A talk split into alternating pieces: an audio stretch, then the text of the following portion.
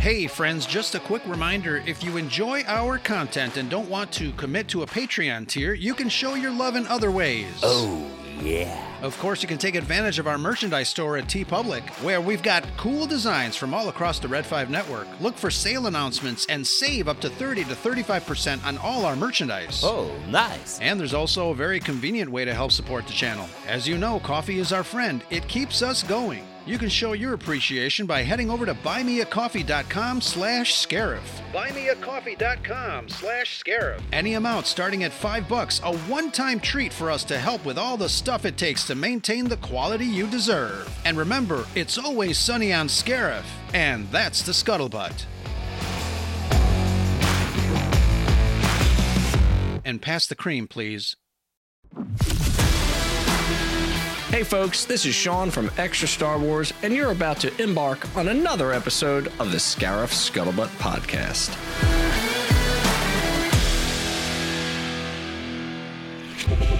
This podcast is a member of the Red 5 Network. For more Red 5 Network podcasts and content creators, visit bio.link slash red5.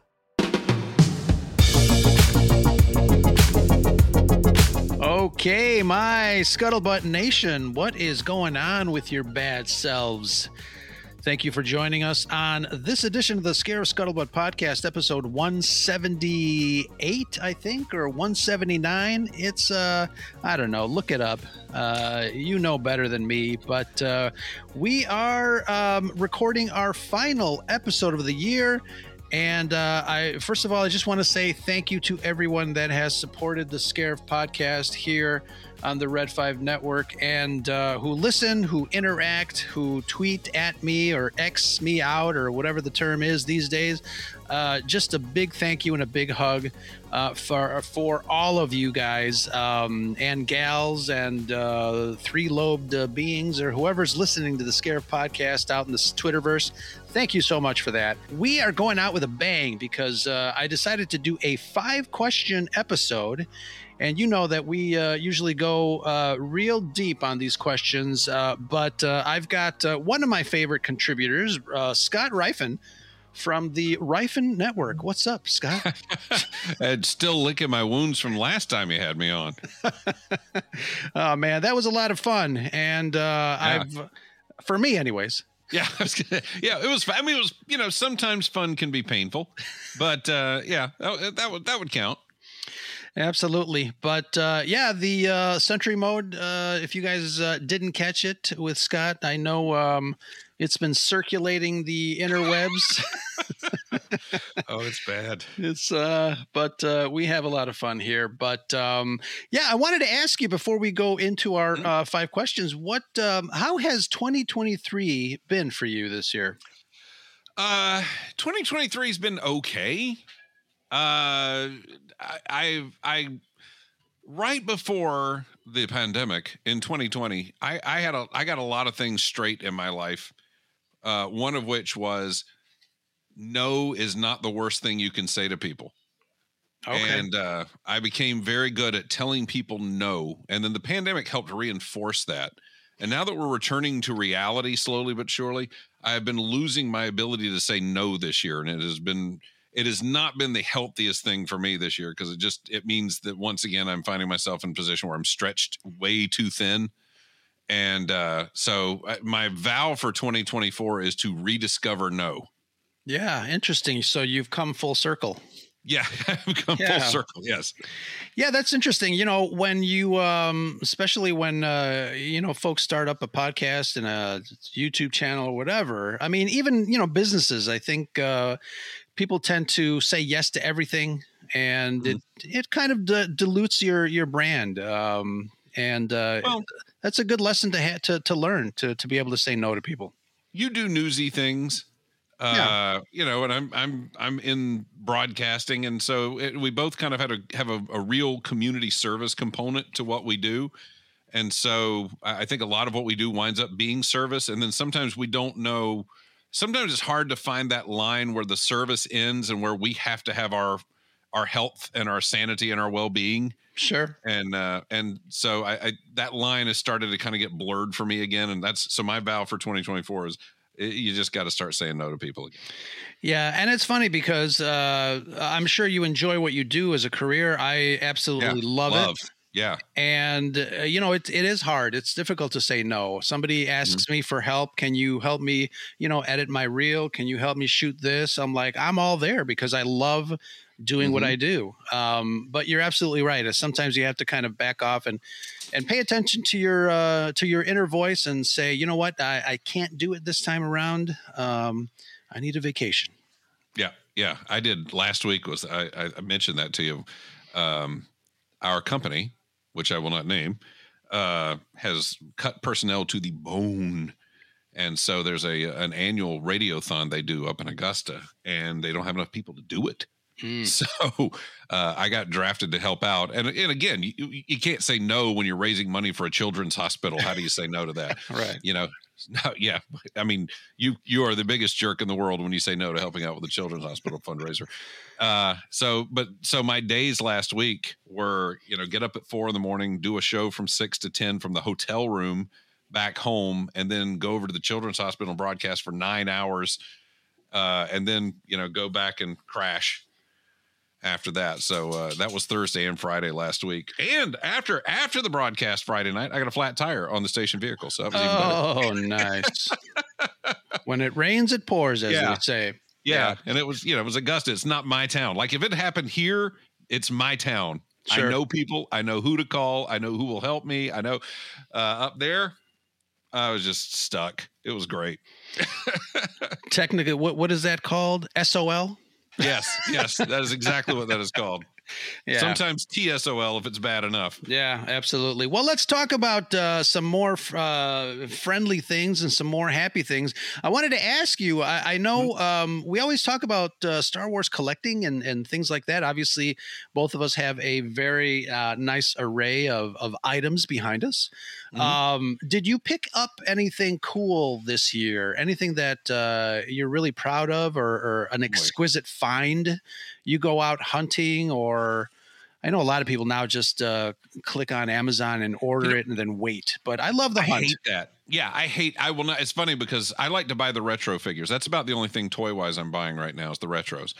And uh, I've got a buddy who just keeps going. Why don't you just order them off of you know whatever.com? Oh, and I go no, because that's not that's not the thing. The thing is to go out and find it in the wild. yes. So uh, I'm missing a few retros still. I'm actually we're going to the uh, Reedy Creek Improvement District Saturday, so uh, I'm hoping to pick up a few things there. Uh, I did get this at long last uh, this week. oh which are- yeah. Now these are Mandalorian seasons one and two for those of you who are playing the home game, and uh, they're the 4Ks. But I don't have a 4K player, so I also had to buy these. Wait, they don't. they- Blu-rays. They're not backwards compatible. I think sometimes they don't. They also include a standard def, uh, or no, I'm sorry, not standard def, but H, HD. I don't. I don't think these do, but I. I mean, think hold, they- hold on to the receipt because I remember Yeah. buying some HD movies, and then they Mm-hmm. also came with a standard definition disc. Uh, uh, you would think Oh that, no, these don't come with a backwards disc. I can tell you that. yeah. There's, there's, they only come with the 4K or the Blu-ray. So I got them both. Wow. Uh, Mandalorian seasons one and two. I'm so happy for physical media. I think I, I think we talked about it on this program, if I'm not mistaken. yeah. uh, in my belief that they were going to be putting this stuff out at some point because Iger recognized that they cut off a revenue stream absolutely. by just by just throwing away physical media and going all streaming and uh the proof is that I now have four of these stupid things. and so clearly people will buy them and buy lots of them. Sure. Absolutely. And uh, my next question is why don't you have a 4K player? Uh, you know why? Because because my main theater room upstairs is I have a projector and it's a 1080 projector and I'm just it's I I don't want to buy a new one until I have to buy a new one. Mm-hmm. So when that one goes, I'll buy a 4K projector. But for right now, it's it's going great gun. So I haven't really upgraded because there's no reason to. My my theater looks good. Absolutely. Sounds like fun. Um, yeah, Yeah. I, I think uh, I think my PlayStation um, plays regular stuff, HD stuff, and and uh, 4K. So Mhm. I'm pretty happy. It's a pretty versatile piece of uh, engineering that uh, played. Oh, yeah. So I'm, I'm really happy about that. Oh yeah. Now, did you have a huge score this week, this year? Or was there a big thing for you? Um, I went to go do some returns at Ross's um, with, oh boy. with the missus. Uh-huh. And um, as I was standing there, you know, sometimes uh, I, I kind of uh, look for that familiar Black Series uh, box in the uh, in the toy aisles or, or just up front in the uh, point of purchase. And um, I did happen to to to glimpse at uh, a figure that I did not have, and uh, luckily, it uh, it was the um, I talked about this with uh, my guests uh, last week uh, or two weeks ago on on the collecting show. Um, a uh, Black Series Oh yes. Grand Moff Tarkin with the droid. Yes, those. Uh, when I was in Augusta, I went to Ollie's, and they were they Yeah. were Legion at Ollie's. Legion.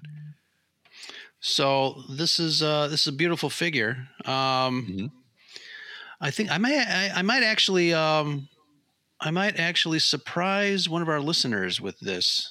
Ah, nice. Um, it was you know it was on sale. It was like 4 Mhm. bucks, and I'm like, ah, you know what this this this would be a nice little uh, a nice little gift for one of our listeners. So if you're listening, and I know I know who I'm going to give it to, but I'm not gonna, I'm not going to say now. But uh, yeah, if you're listening and you got it by the time that this uh, episode uh, comes out, um, yeah, congrats. Uh, my pleasure, and you're welcome. and you're welcome.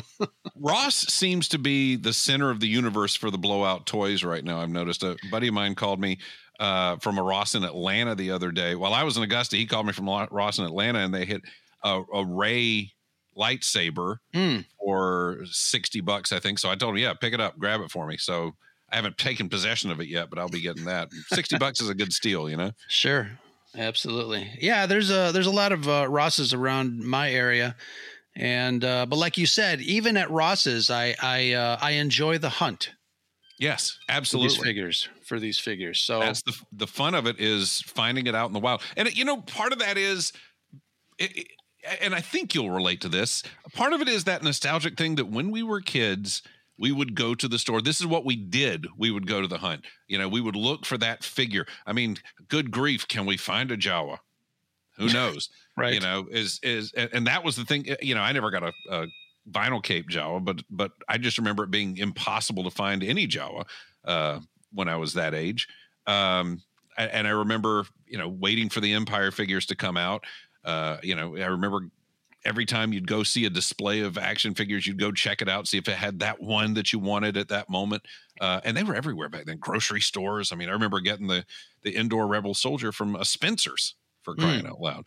You know, um, and it vibrated for some reason. I don't know what that was all about. But anyway, Huh. the, uh, the interesting. no, no, but uh, you know, it it so that that I think that is kind of ingrained in some of us who were there during that era. You know, we Yeah. did the hunt. And I did the Marvel hunt. I was always every time we, you know, we'd go on vacation. Every time we get gas, I'm going in the store to check the spinner rack because they always had a spinner rack uh, and see if there's a Marvel Star Wars that I don't have. Yeah, that's um, absolutely. I think I think you're right. I think uh, there was a st- uh, toy store in my neighborhood called Cut Rate Toys, and um, we used to go in there. You know, the weird thing is that in the alley, for some reason, sometimes they would throw out some, you know, some packing boxes, and they Uh-huh. might they might have missed a couple of action figures in the garbage. And I I remember finding Really? a Tusken Raider and uh, a Han Solo in uh, Hoth gear um, that was Wow. tossed. Which is what color? Yeah, right, exactly. well, the toy was blue and it confused the hell out of us. That's right. But um, yeah, we used Just- to we used to head back to the alley um, after it was I think it was like on Wednesday nights uh, to see if they threw out any uh, any Star Wars action figures by accident. So yeah, we, we got a couple.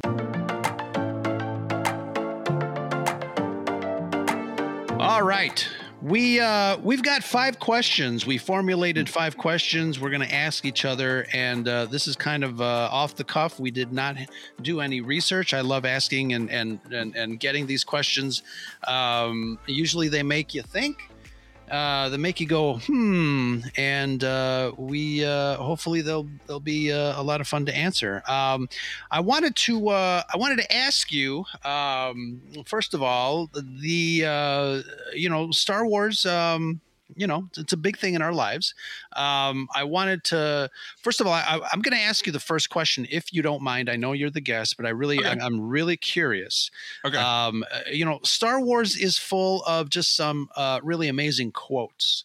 Um, you've got uh, Yoda, you know, being quoted. You've got uh, Saw Gerrera in the Andor series. You've got uh, all the Mhm. quotes and uh, memes from from here to Timbuktu, or, or Tatooine, if if if you catch my meaning.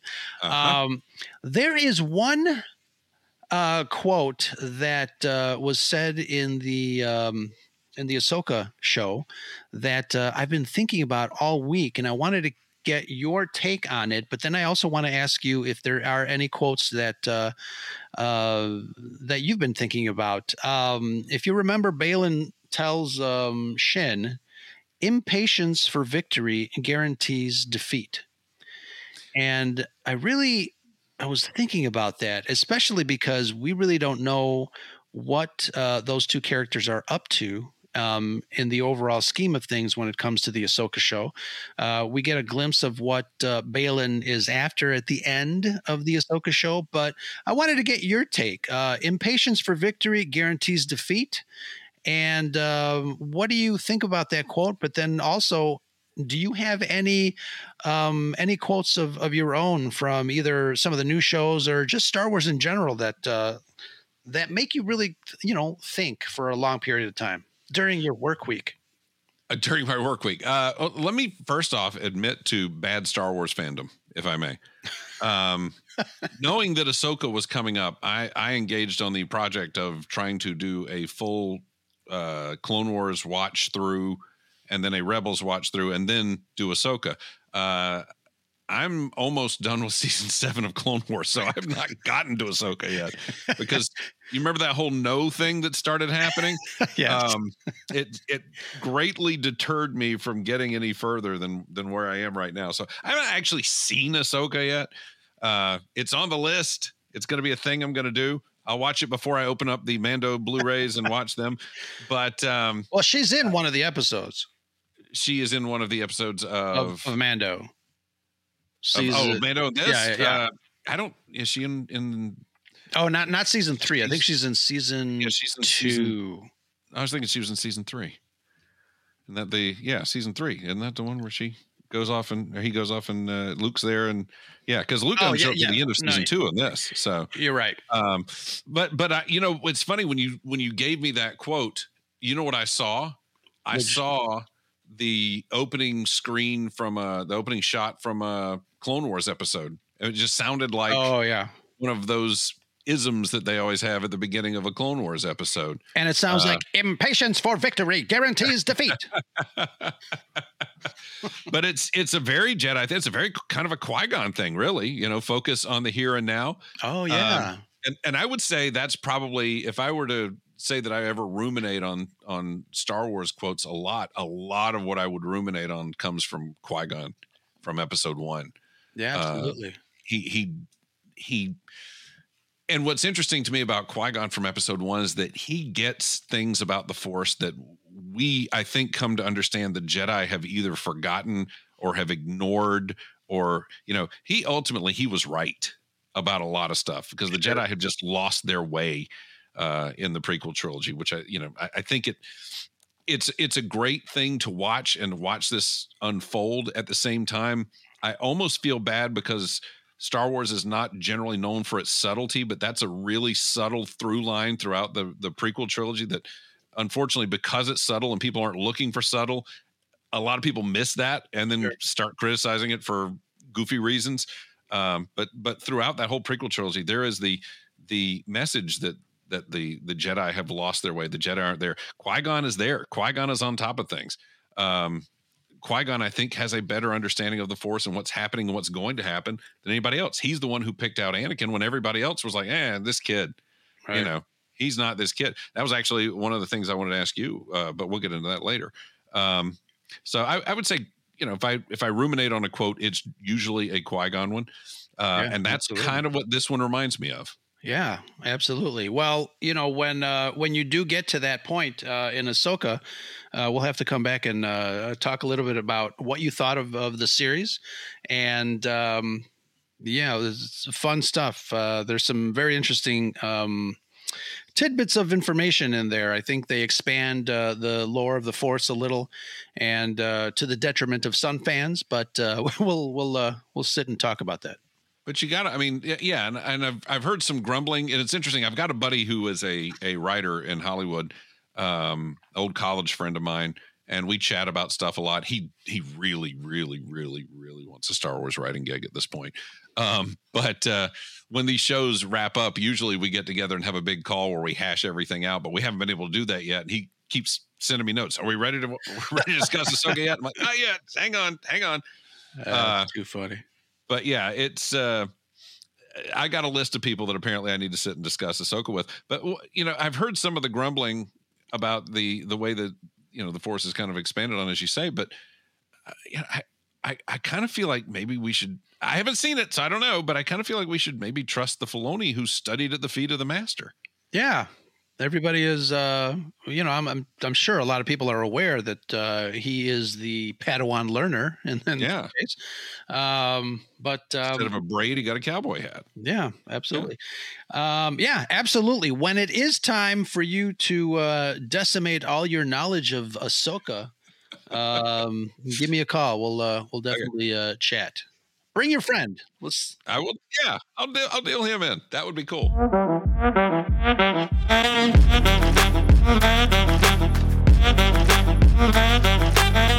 All right, I'm ready for your question.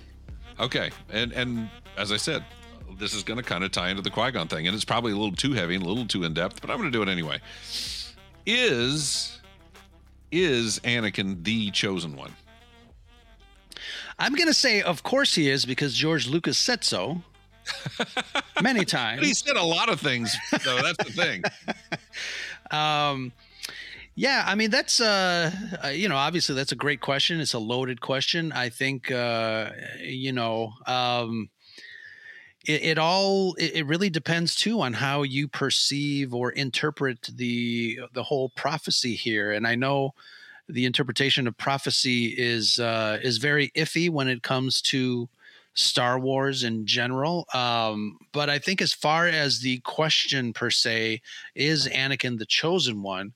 Um, I, I would say I would say yes. Um, man, he you know he did a lot of bad stuff, um, but he uh, he was also um, saved. You know, and I've also heard that. Uh, that Luke Skywalker was the chosen one because of Mhm. the fact that he saved Anakin. Um, so it's interesting. You know, I think the argument can be made uh, either way, but um, I think if you had to, uh, if I had to choose one answer, I would say yes, Anakin. Anakin definitely is the chosen one for for many reasons.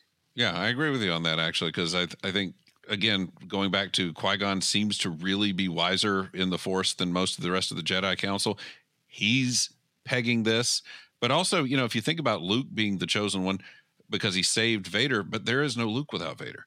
There's no Luke without Anakin. Right. So again, uh, I, I think Anakin's kind of the focal point of that. I think I think uh, he is the chosen one, and he's the one. He's the one who actually brought the balance to the Force. Sure. You know, through his actions. So yeah, I, I'm with you on that. Yeah, and and it's interesting too. I mean, taking a look at the story of how Anakin was born. Um, he was born of the Force Mhm. um, by no accident. I think um, you know there was a reason that the Force, you know, manifested his existence uh, for one reason or another, and I think it was to to bring balance. I mean, Mhm. you know, why go through all the trouble if uh, if he is not the chosen one? Yeah. And again, balance. What people don't always get balance doesn't mean the vanquishing of all evil from the galaxy or the universe. It's uh, it means balance. That's what it means. Yeah, absolutely. Yeah, that's a good one. That's a good one because I, I think it's uh, uh, you know th- that's one of the questions definitely that uh, that people have uh, have been trying to decipher or discuss. Um, you know, examine um, Mm-hmm. from the beginning of uh, of the fact that uh, you know when the prequels came out and the chosen one and the prophecy. I think uh, even in the real world, um, you know, religious prophecy is always kind of a uh, questionable thing because it's Mhm. up to the interpretation of uh, whoever is uh, you know discussing the Sure. topic. Sure, you have people of, of some religions who believe Jesus was a very nice man, but it doesn't mean he was the son of God. And yet you have others, obviously, who who uh, very strongly believe that he was. So Yeah. yeah, Great question. Great question. thank you.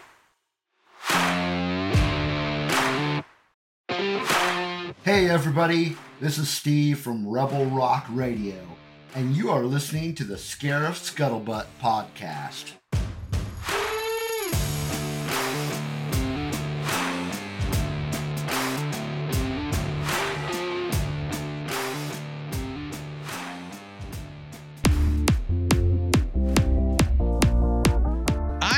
Have a question that I um, I stole from uh, someone that posted it a couple of days ago, but I I'm always interested in um, in the effects of movies on pop culture on society. And especially being a Star Wars fan, we always think about how Star Wars impacted mankind. And I don't say that lightly because if you take a look at everything that Star Wars has contributed to not only fans and people that admire the the film and the filmmaker per se, but the uh, everything that went um, into creating the film that has inspired so many uh, from careers to technology to ideology, et cetera, et cetera. I think um, uh, you know the impact on on a film such as Star Wars can cannot be overstated. Um, so my question to you is: Do movies matter anymore? Rarely does a movie seem to have an impact, even if they make huge box office success. The impact of genre films, in particular, doesn't seem to have staying power anymore. Uh, we talked about Star Wars and movies from yesteryear. Uh, they obviously had an incredible staying power. We are still talking about Star Wars 40 decades later. um, uh, you know, uh, in pop culture and society, where are those types of movies nowadays? Do you think that era has come and gone? You know, it's a, a lot of it's kind of uh, a lot of the Hollywood stuff is a victim of its own success as far as that goes. Because think about when Star Wars came out. Do you do you remember when you first saw Star Wars? Absolutely.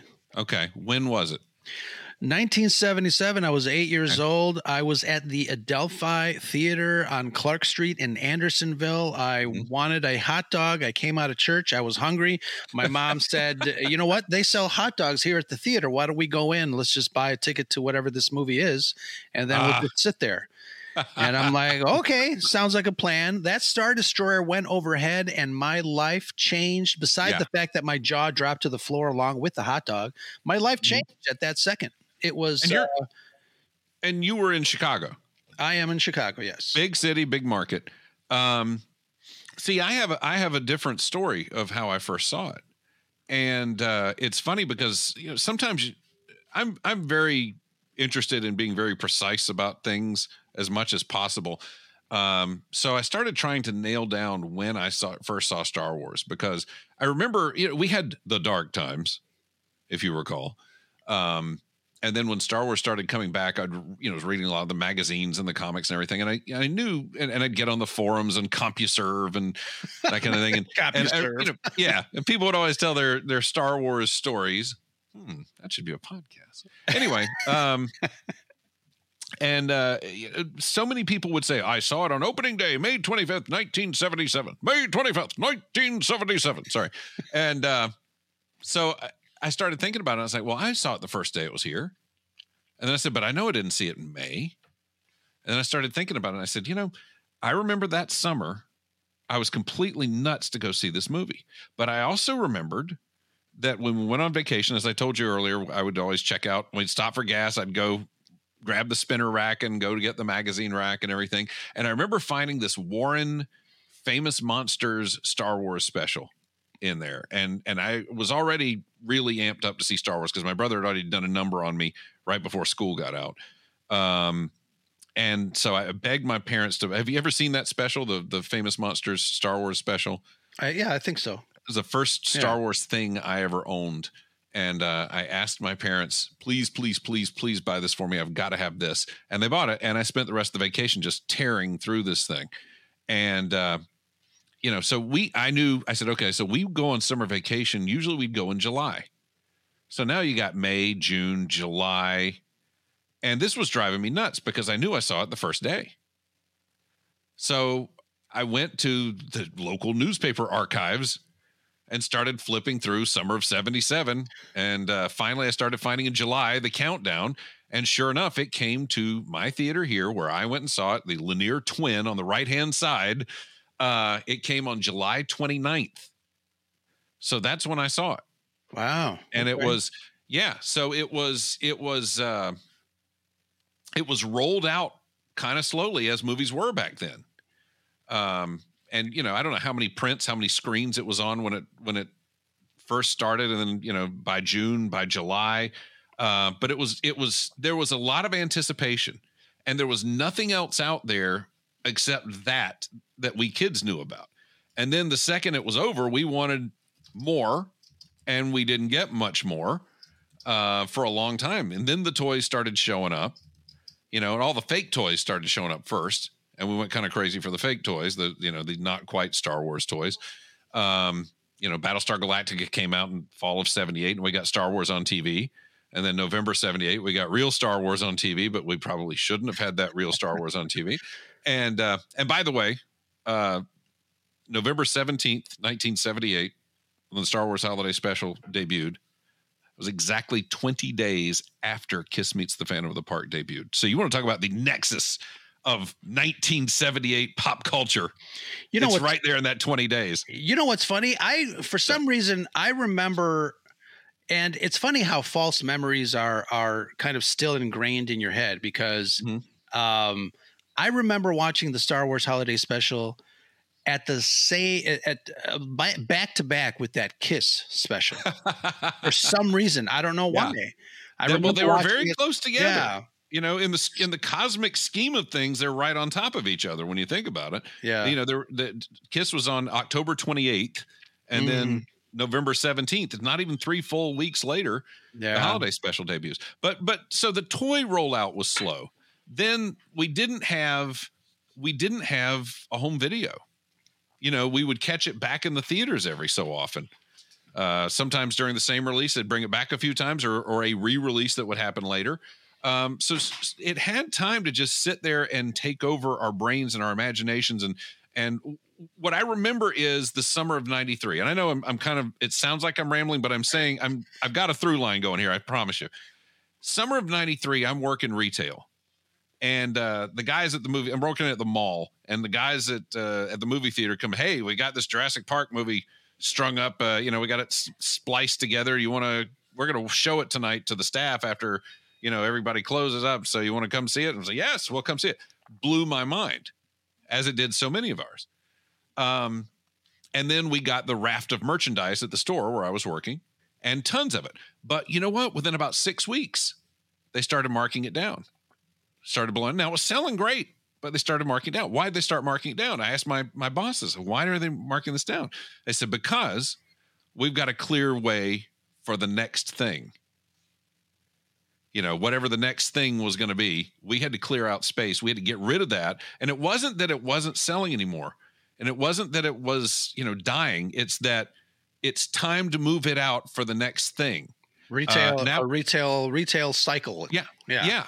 And so now let me take you forward again to 2015, where uh, The Force Awakens comes out. And, you know, many more people now hate it than hated it then. Um, it was it was pretty widely embraced by a lot of people back then to the point that Disney essentially had to kill it three months later because they had a pipeline of product that they had to push out. And they had to start getting ready for Rogue One. They had to put this thing out on video. Uh, that movie did well many months later, and again, they just kind of had to kill it to get it to to go away so that they could move on to the next thing. Yeah. We didn't have that in the late 70s, but there is now there has b- become and developed a merchandise home video movie product pipeline that is out now. It's slowed up right now because of the strikes, but you know there is this pipeline that must be filled and it must always be refilled and the next thing has to come and it has to push that whatever that's big right now off the stage so it's it's almost like because of that nothing is really created in order to have that kind of staying power because again the pipeline will just push it out of the way and even things that we love like we love Jurassic Park but it comes and it's gone We've loved a lot of these Marvels movies, but they come and they're gone because the pipeline. Iron Man, we all remember sitting back and loving because it was the only thing in the pipeline. Hulk came out, a, you know, a few weeks later, I guess. But by and large, we didn't have the giant pipeline. Now we've got the pipeline. Um, and I think that's one of the reasons. I mean, yes, Star Wars, I think, speaks to us on a mythological level and something much deeper than than just uh, you know, a, a base action movie. It's why Star Wars did great and not Star Crash so, you know, but but there's also the notion of of the product pipeline. We had anticipation. We lived with Star Wars on a constant basis because we couldn't just watch it whenever we wanted to. We couldn't run down to the video store and you know rent it. We couldn't we couldn't dial it up on our phones. Um, we we got what we wanted. It's why we watched the Star Wars holiday special and hung on it because we, we, didn't have anything. That's why I watched Battlestar Galactica every week because it was, you know, I knew Ralph McQuarrie, I knew John Dykstra.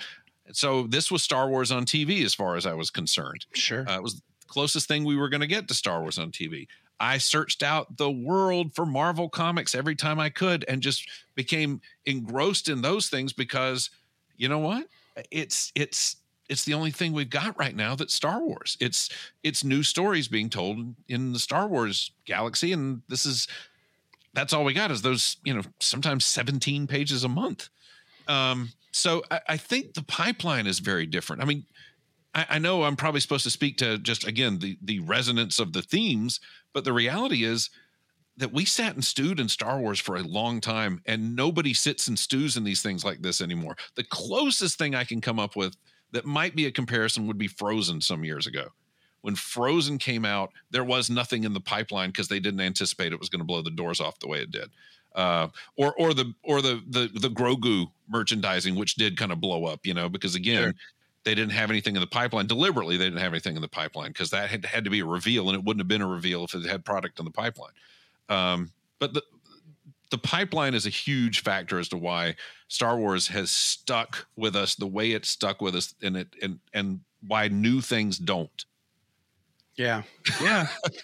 well, f- first of all, let me. Uh, that was quite a uh, hyperspace jump sequence that, uh, that you uh, told us there. But I mean, did um, it make sense? Did it? I mean, oh, yeah. You understand what I'm going with? Okay. It, it absolutely makes sense. I think you know uh, studios nowadays don't. Uh, first of all, they don't give these products a chance to find their audience. Um, no. um, and the second thing I wanted to mention is there is no Star Crash without Star Wars. no, you're right about that. You're right about the. I mean, we think that. We think maybe. That, yeah, maybe. Yeah. But um, yeah, there is no, a Spaceballs without Star Wars, right? Right, right. but uh, you know, absolutely. I think um, you know, it's it's funny. You know, movies have always been a product but I think nowadays movies as a product um, really has um, uh, damaged uh, the the way that we that we look at at film and and movies and blockbusters. Uh, mm-hmm. Of, of the day, you know, these present days versus the blockbusters of um, of yesteryear. I think the you know the older blockbusters um, were event films. They were um, I, I, like to use the the term tent pole act, uh, you know events. Mm-hmm. Um, mm-hmm. Star Wars in the summer. I hate the fact that they moved it to December, but that's another podcast. you know, I actually came to embrace it. At first, I was like, no, it must be May. But then it was like, oh, wow, it's actually, I like the time of year. And my, my wife is a teacher and she kind of made it the first, the first three years. Uh, she kind of made it one of those, it's almost Christmas break. So they did a field trip and they would take the kids to see the new Star Wars movie for those three years. And, you know, Force Awakens, then Rogue One, and then uh, Last mm. Jedi. So I, we I kind of came to embrace it because it became a kind of a family thing. And Star Wars and Christmas, it took me a long time to figure out those really go together in my brain. You know, Hmm. uh, Yeah. you know, Hallmark does all the Christmas ornaments. Everybody goes crazy with the Christmas ornaments, and uh, I used to reject that. And people would give me Star Wars Christmas ornaments, and I go, "Oh, thank you," because I would sit back and I'd be like, "Nothing says the birth of Christ like the Death Star," and uh, right. you know, but but as I started thinking about it, I went, well, you know, if you look back at my Christmas memories, some of my fondest Christmas memories are of opening that new Star Wars toy on Christmas morning, you know, and so uh, it became over time like, well, you know, Star Wars and Christmas really are deeply intertwined in my memories and my heart and my mind. So I started to embrace the Star Wars Christmas ornament thing. Um, not to the point that I could convince my wife to allow me to buy that Cloud City ornament this year, but you know, it, have you seen that thing by the way? sure It's have. insane, Yeah. insane. Oh, I, I, I, I can't tell you how much how much wood grew when I first saw that. But anyway, um, I, it, but um, oh, now I've lost myself now talking about the ornaments. But um, oh, where the hell was I? Where the hell was I going with this? Just about uh, the pipeline and how uh, No. you know.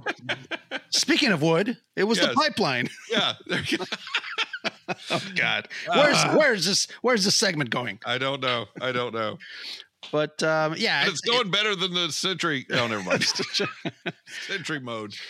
Um, I, I did want to give you a piece of uh, trivia. Okay. Um, Star Wars opened to how many theaters do you think it opened to back in May of 1977? What do you think? I'd say no more than a dozen. It's um, it's weird to think what the real number is. What is it? 32 theaters. Oh, 32. Okay. So it was more than it was a couple dozen Yeah, and a half. yeah. Okay. Um, and then obviously, you know, the popularity once uh, people started uh, word of mouth, uh, it grew up to 1,700 theaters um, as the movie reviews started to create buzz for the film. Uh, conversely, uh, Rogue One opened to a little over 4,000 theaters across the U.S. on the first day. Yeah. Um, and you know you got to take it for a grain of salt, but uh, the uh, there were more theaters. There's more theaters now. Yeah. You know, I, I mentioned when I first saw Star Wars, I saw it at the on the right hand side of lanier Twin. Uh, a couple of years before that, it was just the lanier Theater, and then they built a wall down the middle of it and put two screens in. Yeah, Um, and then a few years later, it the same space became the lanier Five. yeah. So yeah, I mean, uh, Totally, and now yeah. it's nothing. It's it's just an empty building now, unfortunately. But That's too bad. Yeah, or, I know it really is because when I see it, I go, golly, that's you know the memories there. Mhm. But um, you know, and and where I first saw Empire and Jedi was the Altama Triple Cinema, and it doesn't exist anymore. But our big theater, you know, we've got a 14 plex now, and so yeah, there are a lot more screens now. I remember when when going back to Jurassic Park, when I think it came out on like 3,000 screens, and that was a huge deal at the time. 3,000 screens, and now any blockbuster, yeah, you're pushing 4K.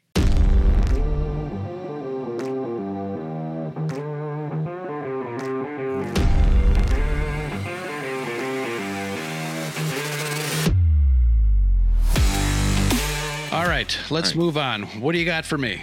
Okay. Is the sequel trilogy Uh oh. just as divisive if George Lucas had made it? Um. And I'm, I'm talking his sequel trilogy, not if the same three movies came, because the th- same three movies would not have come out had George Lucas made the sequel trilogy. But if George Lucas had made his sequel trilogy, Oh, would I it have been as divisive as the sequel trilogy has been? With the midi chlorians and the microscopic world and all that. I'm there. I'm there. I'm there for it.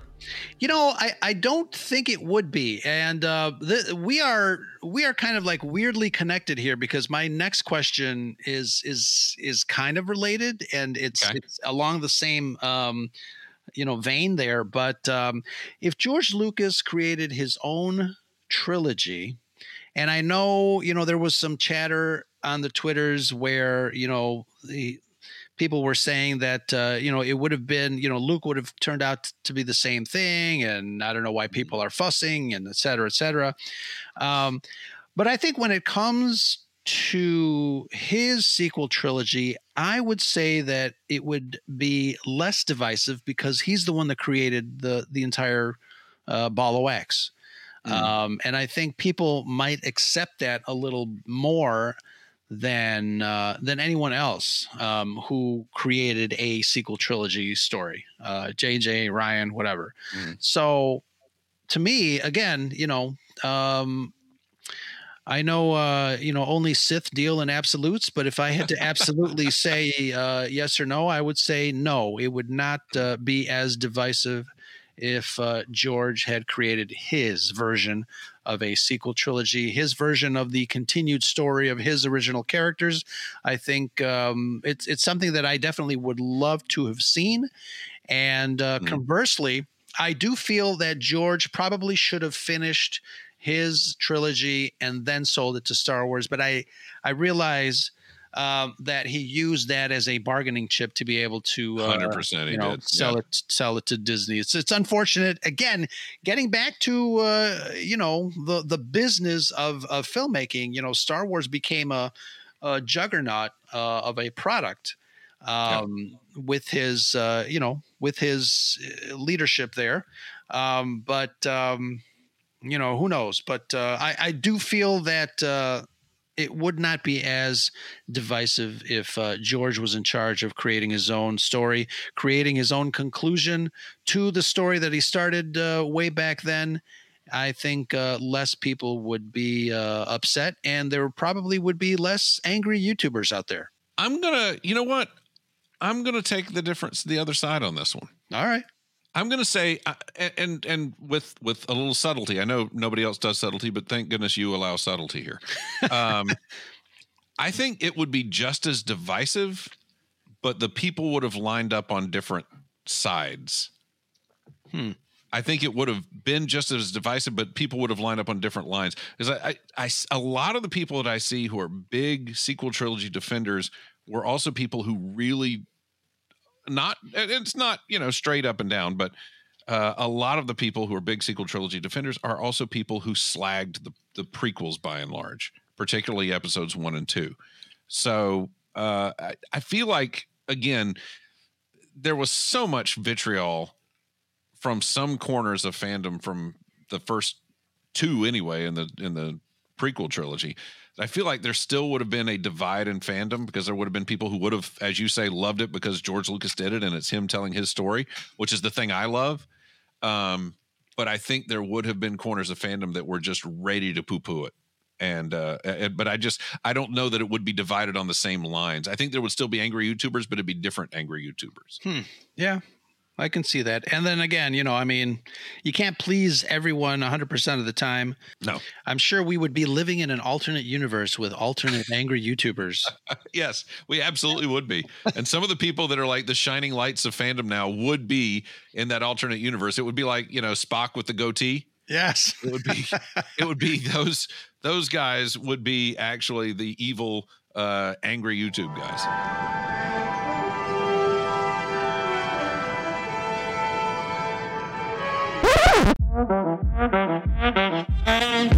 All right, we're going to continue with five questions after this. I just want to say a big thank you to some of our patrons who help us keep the lights on here at the Scarif Scuttlebutt podcast. We'll be right back.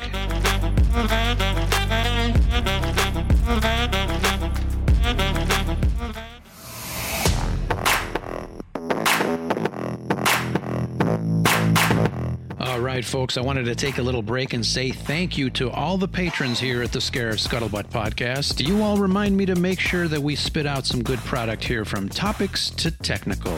We want to make sure that you are proud of us enough to attach your name to this show. First of all, our executor tier, Scott and Kim of the Use and Abuse podcast, a proud member of the Red 5 family. Make sure to check them out. Visit them in the chat when they go live for fun and shenanigans. And speaking of shenanigans, another wonderful supporter, Nicholas Schaefer, Mr. Backyard TARDIS himself. Hey, he's got a channel, Adventures in Locksmithing, and if you think rekeying is all he does, well, you should watch a few of his videos and prepare yourself for the crazies. All right, and moving on to our garrison tier. Big thanks to the Frank, our resident Back to the Future expert. Log in and say hello.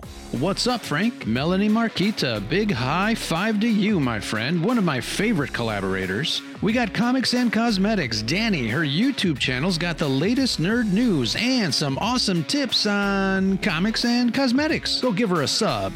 All right, big shout outs to Alex, the salty nerd himself, Nicole, peace, love, and all fandoms, and someone who brings joy to my timeline, Belinda. So glad you're on this list. I also want to give a special shout out to Vader Rapina and Rennie, and of course, Ollie and family. Thank you guys for your support.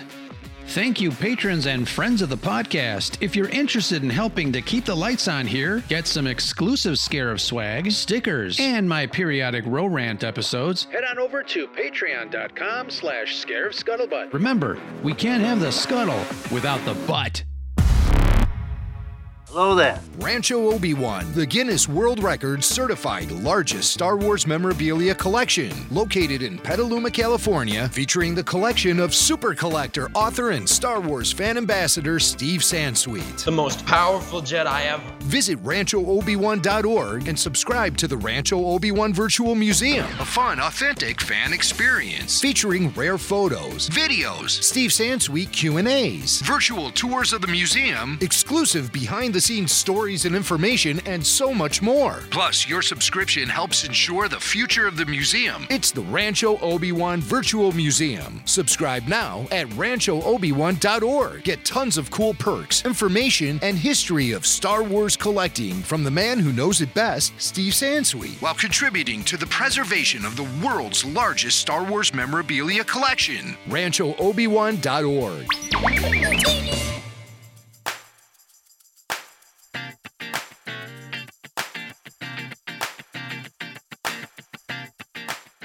And we have returned. Somehow, the Scuttlebutt podcast has returned, just like Palpatine. Thank you guys for joining us.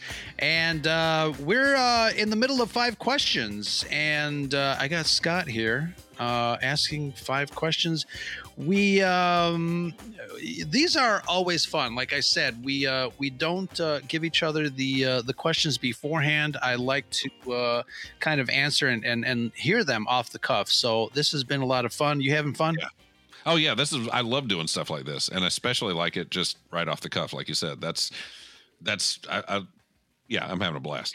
Excellent. A lot more fun than I was during Sentry Mode. this is this is kind of your rematch. Uh, this will erase yeah. uh, the the horrible memories you you had on Sentry Mode. Yeah. So I will stop waking in the middle of the night screaming, going Nello, Nelly, Nell, what's her name? yeah, Nellith, Nellith, Leia. Sweating and oh, it's awful. All right. So um, the last question you asked me was uh, regarding uh, George Lucas's um, sequel trilogy, and if the fans yeah. would be um, as divisive if he uh, took charge and finished off his uh, his own sequel trilogy. I, I, have. I told you that I, I, had kind of a related question. Mm. Back in the 90s, if you remember, George Lucas was toying with uh, bringing, uh, you know, um, big screen special effects and stories to the small screen through the yeah. um, through the uh, the Young Indiana Jones Chronicles. Yep. And uh, there was a lot of experimentation with technology there. Um, he really wanted to uh, be able to bring his stories to the small screen uh, without uh, without spending a lot of money. He wanted to bring Star Wars to television. Um, so my question to you is, uh, what do you think that Star Wars would have looked like versus the Star Wars that we have now on the small screen? Um, I as far as quality of look, or just, or is that just so open ended I can do whatever I want with it? Oh, it's open ended. Uh, I think it would look great. Uh, I remember parking myself in front of Young Indiana Jones every week, and I'll be honest with you, or every week that I could find it because it moved it around on the schedule when it was on ABC. Um, and to be honest with you, it there were times when it was a slog. Uh, there were times when it was very hard to sit all the way through the whole episode. Um, I but, particularly didn't like the the episodes with uh, with the little kid. I was more the Corey in, Carrier episodes. Yeah, yeah. I, I, was more in tune with the uh, the more uh, older teenager adventures because obviously there was a lot of action. Yeah. Um, and the the the actor was um, what is it? Sean Patrick Flanery. Right, right. He was really cool. Yeah, you know, and I think I think they got that message too because if you remember Corey Carrier, he went away after a while, and uh, uh the the majority of the stories pretty much wound up being Sean Patrick Flanery. And you're right. I mean, you know, he's he's in Mexico with Pancho Villa, and he's fighting in World War One for Belgium, and you know, just uh, with his buddy Remy. And uh, yeah, there there's a uh, there was a lot more interesting story to me going on with with uh, Sean Patrick Flanery uh, Indy as opposed to Corey Carrier. But you know, one of the things that it was always a marvel to watch the show because it did look so good. Again, sometimes the episodes were tough to sit through just because they were very slow paced sometimes, but it was uh, it was a very great looking show. Uh, so I think I think quality wise, I think you would have had a and, and Clone Wars. My goodness, some the the even even when the figures look kind of rough the first couple of seasons, the ships, the the you know the the space battles that kind of thing all just gorgeous very expensive looking stuff. I think the lucas tv series would have looked fantastic. And i think again things that come out of george lucas's brain are not the things that come out of other people's brains. Right. Uh, and I, and i think it would have been a very interesting show. I think it would have told a long overarching story in ways that they hadn't figured out in tv yet. Um and I think it I think it I think it would have been a riveting watch to tell you the truth. Um, it, you know, one of the things we talked about the the the uh, fandom kind of slagging the first couple of prequel films. I think there is a lot more prequel appreciation right now because of the Clone Wars series. Sure. And what he did with that and how he fleshed out that era to the point that uh, things that people didn't necessarily like about those first few movies, they kind of get more. They kind of understand more. They, it, it makes a little more sense to them. Uh, I, I, think that's the George Lucas that was telling the Clone Wars stories that would have told that TV series. Uh, you know, when I was a kid, that was a thing that I used to always think, and for some reason in my head, it was always going to be on CBS. That one day there would be a Star Wars TV series, and we'd get, you know, Star Wars adventures every single week. Uh, and again, I don't know why. I guess because this holiday special was on CBS, but I always had it on CBS in my head. That that fake Star Wars show in my head. But yeah, I, I think it would have been a, a fantastic uh, show that that you know look wise would have been very very similar to the prequels yeah, I think um, we uh, in you know earlier we talked about an alternate uh, universe. I think uh, I would love to visit that uh, that alternate universe just to kind of see what a uh, Star Wars on television would have been in the '90s. I think yeah. Uh, you know George, you're right um, he would have been able to flesh out some really great stories um, of uh, I don't know of, of, any, any era, and I don't know if he would have gone.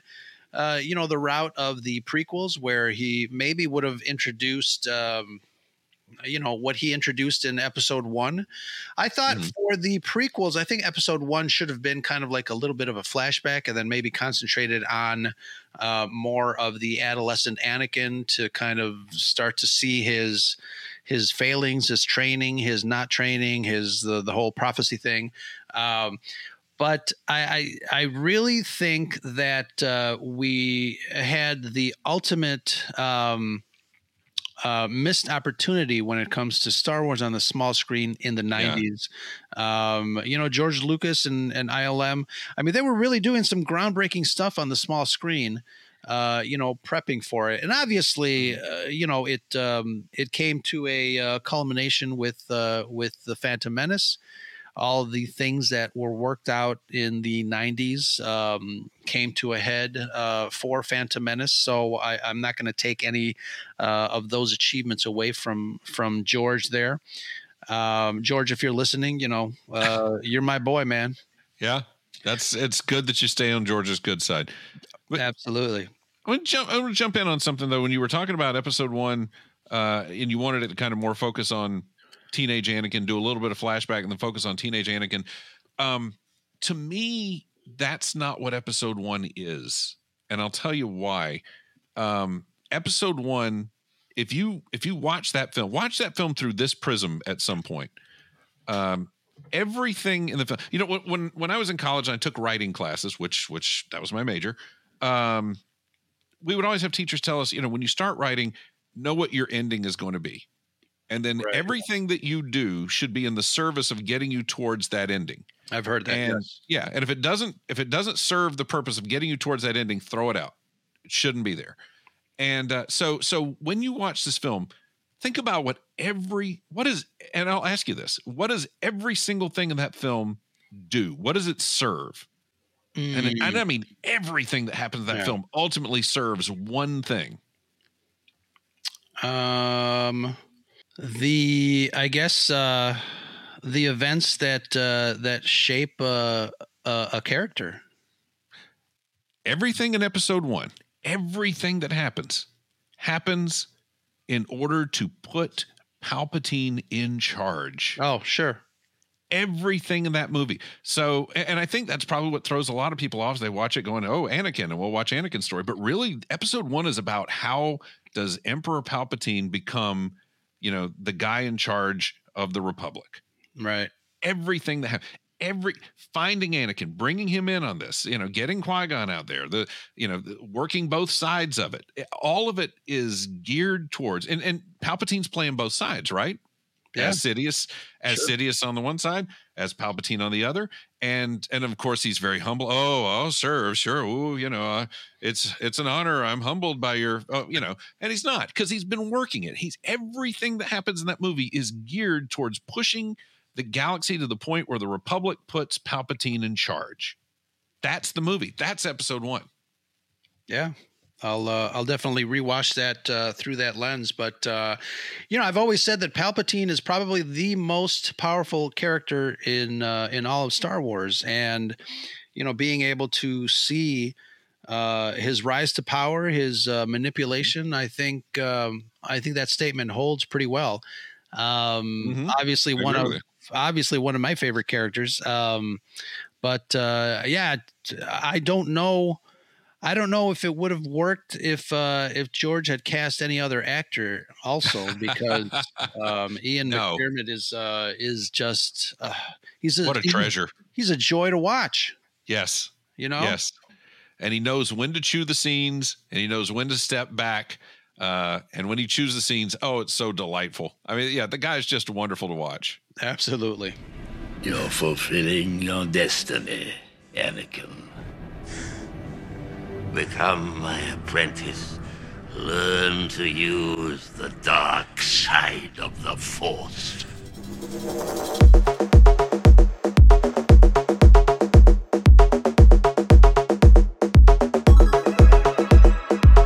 Excellent. All right. What do you got for me? Okay. This is number three, right? Yeah. All right. Which were there any figures back in the day? I'm talking about the original run, 100 and whatever there were. Uh, which figures, if any, did you deliberately not buy and why? Oh. That's a great question. Uh, were there some was there some figure that you just were like, I'm not buying that figure? Let me see. I'm looking at a picture of uh, of some of the original figures, but you know, the one thing that I remember um, thinking to myself as a kid is the the the playability. I guess the the replayability, the Mhm. the the ability to put these action figures in a scenario that would um, you know generate hours of fun playing uh, in the backyard or whatever. Um, but let me let me see if I can Yeah, that reminds me of. I you just made me think about that. I would I would ask my parents to buy me extra stormtroopers. And like, you don't need it. You already got one. Yeah. You know. Right. And that's on i mean on the opposite end that uh i, I remember uh, you know asking for extra stormtroopers as well. You know one of the things that i really enjoy about science fiction um is the i guess the science aspect of it the the mechanics of science fiction. Um i like science fiction movies or episodes of of science fiction television that that have a lot of technology because I'm supposed to be thrust into the future or into a, uh, you know uh, a more futuristic um, you know plane of existence. When they when a when a sci-fi show spends too much time like in the woods, um, I'm like you know I've seen the woods. You know why am I here? so I think Yeah. If uh, if I would if I would have avoided any action figures, uh, you know, using that mentality, I probably would have um, chose to uh, leave uh, the Sand People uh, on the peg. Uh, Okay. Maybe maybe the Jawas. Uh, you know, obviously Mm-hmm. the the droids are fascinating. The stormtroopers uh, are fascinating. Um, you know, for for whatever reason, I've uh, developed a fascination for the Empire, and I think. Um, I think for that very reason that I, uh, you know, explained, I think the Empire is uh, is about the technology. You've got the rebels that are more organic, use the Force, Yeah. Luke, you know, let go.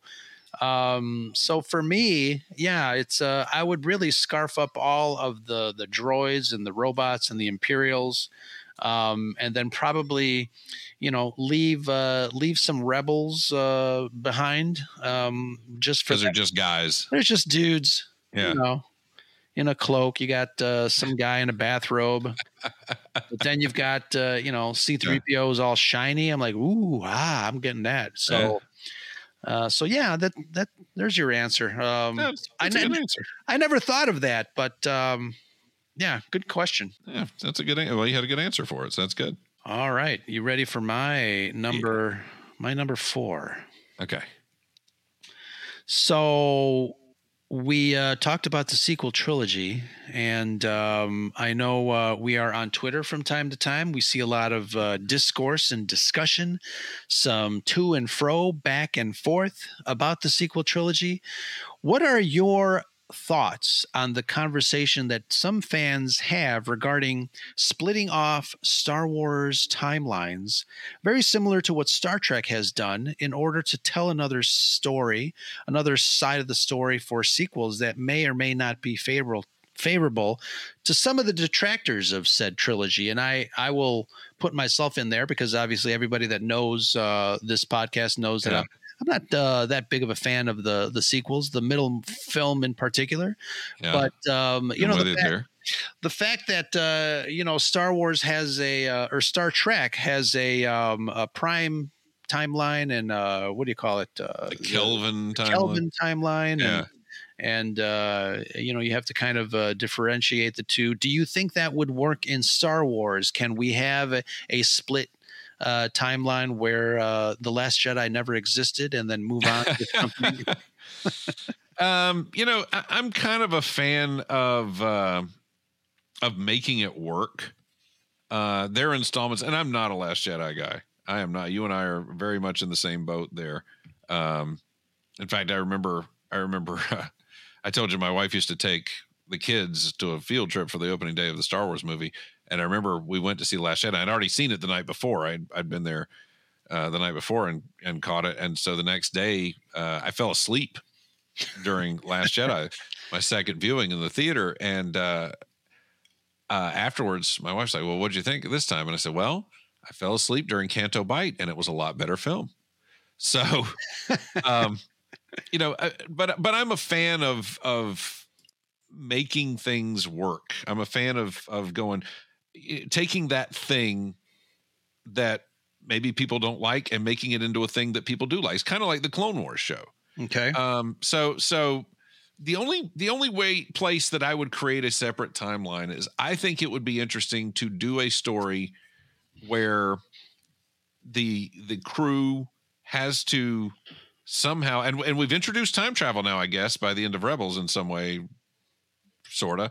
Um, but where the crew has to go back and basically uh destroy the legends timeline and just kind of get it out of existence um you know but but cap it off in such a way that it kind of folds itself into or out of existence.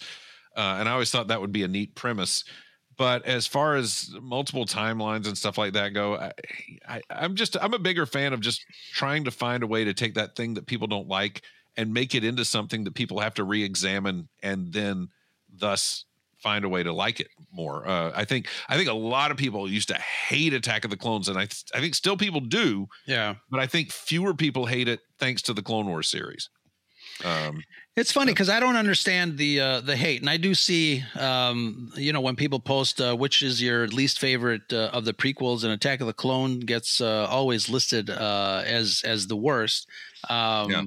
I, I don't know. I I like. Um, there's certain aspects of that movie that I like. I think uh, you know the the mystery aspect, the investigation of Obi Wan and the clones and all that stuff. I like. I kind of like that stuff. Um, Yeah. So I, I that you know I, I don't understand the, Yeah. the the hate for for that. Anakin Um, and Padme is is difficult. It's tough. Yeah. and I think if if it were me, I think what I would do is you you've already established that there. And to me, it, it was an easy fix. And and I don't usually rewrite Star Wars films, but I have like two big changes I would make to Star Wars films.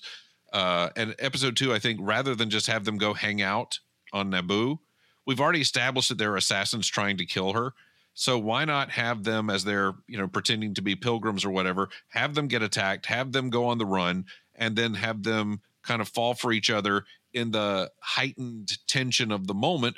Very much like Empire Strikes Back, since this is kind of the Empire Strikes Back of that trilogy. Yeah. You have, you know, a- and that way you don't have to swallow the the painfulness of them sitting there expressing themselves awkwardly to each other uh, and you have more action beats in the film as well. Uh, I think that's the big change I would make. The other change I would make is the end of, and I don't know if I've expressed this to you or not, but this is this is my thing.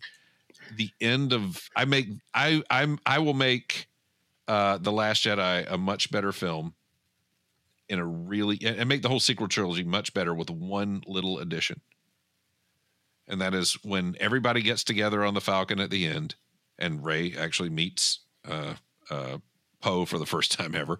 Uh, believe it or not, after two films. Um, right about then, as they're flying away, and everybody's like, "Okay, well, at least we got away." Then you have the lights flicker and whatever, and then the Fortnite message plays over every communications device in the galaxy. At last, the work of generations is complete. The great error is corrected. The day of victory is at hand. The day of revenge. The day of the Sith.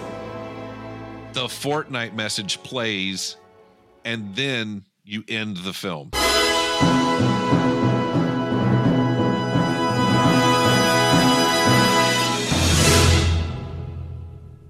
Get rid of Broom Boy.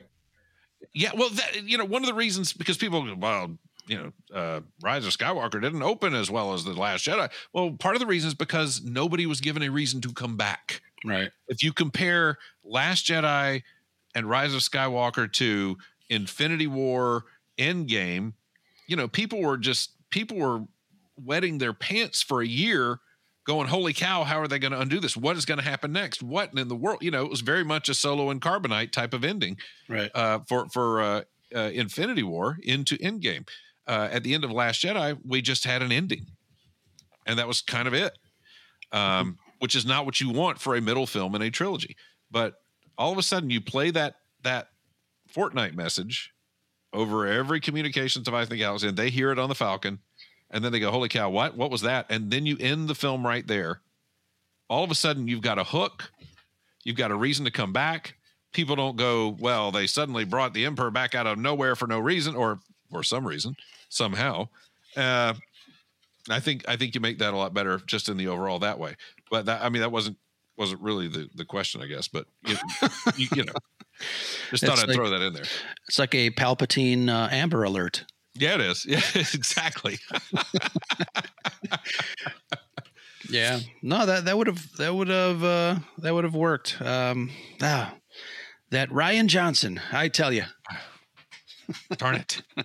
Uh, Excellent. Yeah, you know the the um um I'm uh, you know as much as I don't like uh you know the sequels uh as as much um I I I would not vote for a split timeline. I think um Yeah.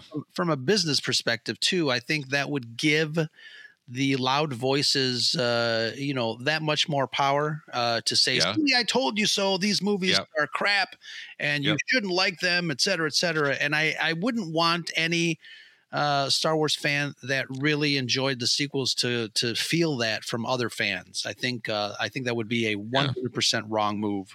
Well, and and what you do, and here's the thing. Here's the honest to goodness truth. Now, and I think you and I are reasonable Star Wars fans who have some legitimate quips or quibbles with the films. Uh, I think there are a lot of other Star Wars fans who are, I think, louder voices than ours who are going to hate those movies no matter what. Mm-hmm. So when you give in to them, there's blood in the water. It just what's going to happen is that redo is going to be just that much worse. Yeah, You know, no matter how good it is, it's going to be worse. sure. Um, and and so in giving in to those voices, I, I don't think you actually will make anything better, and I don't think you'll actually change how they perceive you because they just they want to not like it. And in all honesty, a lot of them make money not liking it. So right. you know, you're not going to have them turn around and just start loving on something because that's that doesn't generate clicks.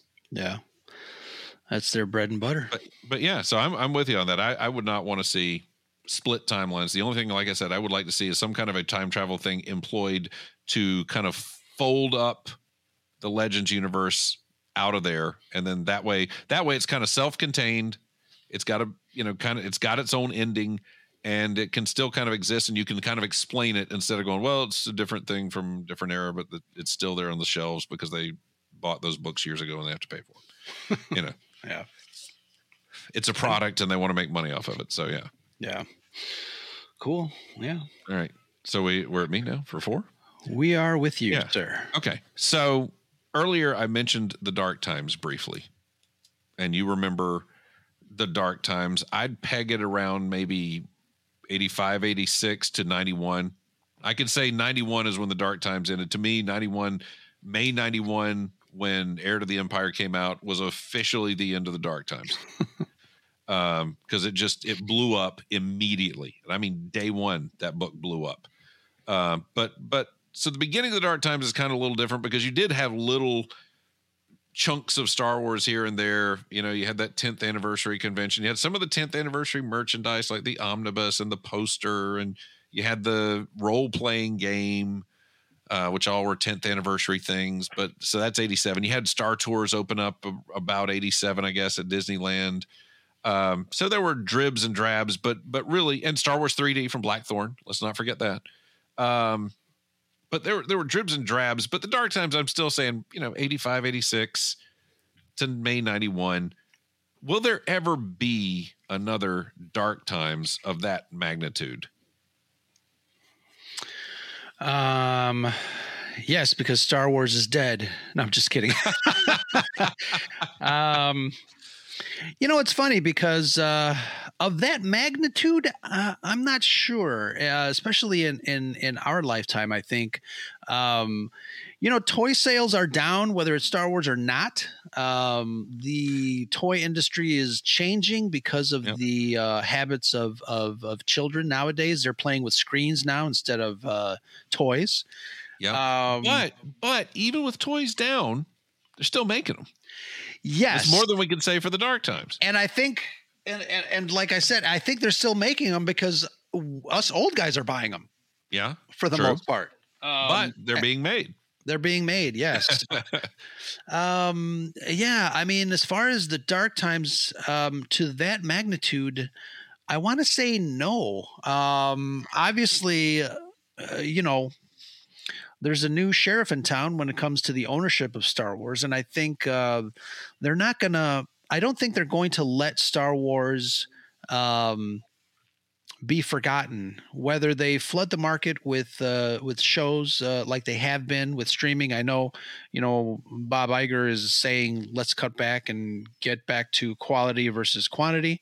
Um, I think that's a good thing, obviously, but I think as hopefully, you know, my thought is hopefully as they start to do this, um, you know. People that maybe have fallen off the Star Wars wagon might come back, uh, word of mouth um, maybe you know these older fans that have children might uh, reintroduce uh, the franchise to their kids and i think um, uh, you know like we talked about the retail cycle I, i'm hoping that that that will uh, pick back up again um, but you know i, I think um, you know star wars for the most part uh, it's uh, it's it's not dead it's uh, it might uh, it might be suffering from some sniffles, maybe a little backache, for uh, lack of a better term. But um, Yeah. I think Star Wars will always be there, uh, especially since uh, one of the planet's uh, most largest company uh, is in charge. I, I, you know, obviously getting back to the, our discussion on, you know, movies as product, I think uh, Star Wars has a, uh, or Disney has a great opportunity to be able to, I don't know, usher Star Wars into the next century, um, but they have to do it right. I think. Uh, Uh-huh. You know they've uh, they've tried a couple things. Uh, some things have not worked. Uh, hopefully they'll get back on track, and uh, we will continue to enjoy uh, Star Wars for another 50 years. And I'll uh, I'll meet you back here in uh, 24, 23, and we'll do another show. All right, that sounds fair. That sounds fair. Yeah, I, I think you're right on that. I, I think it's it's in Disney's interest to have this product out there, to have it, uh, you know, in existence. Um, I, yeah, I don't think I don't know that we'll ever go back to what we had in the late '80s, where there just was practically nothing, and what little did come out was not successful. Um, it's uh, you've got Galaxy's Edge sitting there, it, and that's that's a much larger investment than that one little simulator building for Star Tours. Right. Uh, it, it's you know, and did Galactic Star Cruiser succeed? No, but we're still in an era where they spent, they felt it was worthwhile to spend hundreds of millions of dollars on a Star Wars attraction that, even though it failed, uh, they spent the money on it and they created a, by all accounts, a tremendous experience. Um, and I don't, I don't think that's the kind of thing that happens during a dark time. So uh, for as Right. many people as say Star Wars is dead, you know, we we're still looking at another Mandalorian series uh, season or maybe a movie and you know another Ahsoka season from what I'm understanding and one more season of Andor and you know the uh, acolyte and the the uh, what's the Skeleton, what's the Skeleton Crew? skeleton crew that was the one I was trying to think of another Bad Batch season's coming up Yeah. so th- that's a lot in the pipeline to say this is a dark time. And, yeah, and I think again, uh, I'm with you in that you know it would at this point with Disney's ownership of it, it's like has Mickey Mouse ever had a dark time? And there have been times where he's less in favor, times when he's more in favor, but he's never gone away. Sure. And you know, Star Wars went away for a while, more or less. Yeah. Um, yes, I, I'm with you on that. I don't know that there will ever be a dark time. I don't know that Disney will allow there to be a dark time. Yeah, like I said, you know, I mean, this franchise has grown into a uh, you know a major product for for a Yeah. big company. Um, it'd be interesting too to kind of again getting back to visiting that alternate universe to see if George Lucas still owned it, Yeah. uh, how he would Yeah. handle you know having having uh, still you know own uh, his own creation. Uh, it's uh, but you know, for Star Wars being dead, I, I was totaling this up. I mentioned this to uh, my buddy Joe Joe Molinaro uh, on the Rule of the Galaxy podcast. Um, I I started thinking, you know, even even I who've gotten disaffected by certain things, I started tallying up, and uh, during my era of disaffection, I spent thirty thousand dollars on a Star Wars car. you know, I've I've I've probably spent over I've definitely spent over four hundred dollars on on Roosevelt's shirts. I've spent over five hundred dollars on Reyn Spooner shirts. Um, you know, uh, how many retro figures have I bought? Um, you know, they're, they're just there are tens of thousands of dollars I've spent. You know, I just bought that new Black Series Vader helmet, and I bought the Black Series Boba Fett repainted helmet. I bought, you know, so um, and I and I oh good grief the the uh Savi's workshop oh yeah, at galaxy's edge you know and i bought the the full package there um so w- we may be disaffected a little but I'm spending more on it than i ever have so they're they're not unhappy with me yeah, absolutely. And uh, you know, we've been spending since we were what eight years old. yeah but we were spending you know 229 a pop Right. back then and now Right now, that the dec- the decimal point has moved uh, a couple of notches couple over. places over. Yes, it has. I mean, each one of those Reyn Spooner shirts is like 129 or something. So, and I bought every one they had. So yeah, Oh, too funny. no dark times. I'm with you on that.